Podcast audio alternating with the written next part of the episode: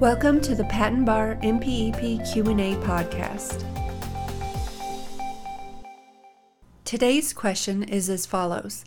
List at least two fees that are reduced by 75% for micro entities. The answer to this question can be found in Chapter 500 of the MPEP. This chapter covers receipt and handling of mail and papers. The answer is from the 9th edition, revision 07.2015.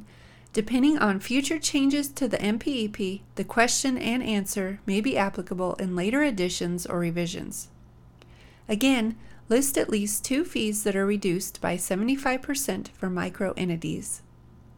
As shown in Chapter 500, the fees which are reduced by 75% for micro entities include filing fees for non provisional and provisional applications, search fees, examination fees, issue fees, and appeal fees for utility, design, plant, and reissue patent applications. Also included are patent maintenance fees, including the maintenance fee, grace period surcharges, as well as the surcharge for a petition to accept a delayed maintenance fee payment in order to reinstate an expired patent, claims fees, application size fees, and the surcharge required by 37 CFR 1.16F if either the basic filing fee or the oath or declaration for a non provisional application was not present on the filing date, fees for requesting prioritized examination under 37 CFR 1.102E, ex parte reexamination only if the request is filed by the patent owner, and supplemental examination and fees for filing notice of appeal, forwarding an appeal to the PTAB, and requesting an oral hearing. This question and answer comes from section 509.04 of the MPEP. The following is a brief summary of section 509.04. 509.04 Microentity Status Definitions The 75% microentity discount first became available on March 19, 2013. This section covers the fees that are reduced by 75% along with the requirements for a certification establishing microentity status. The requirements for microentity status can be met through one of two bases gross income and the institution of higher education.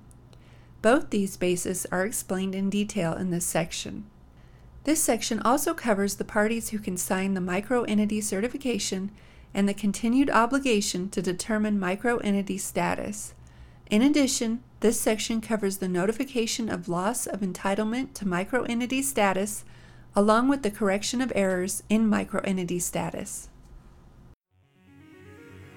This has been another episode of the Patent Education Series Patent Bar MPEP Q&A podcast with your host Lisa Parmley, registered patent practitioner number 51006. Please visit patenteducationseries.com for more free information to help you learn more about and pass the patent bar exam.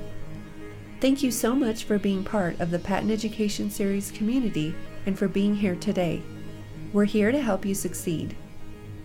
If you'd like to help the show, the best thing to do is to subscribe and share it with a friend. If you need anything or just want to touch base with us, please email us at info at patenteducationseries.com. We want to see you succeed and put the patent bar exam behind you. So, again, head over to patenteducationseries.com for more free materials and information to help you pass the patent bar and get on the road to a new career as a patent practitioner.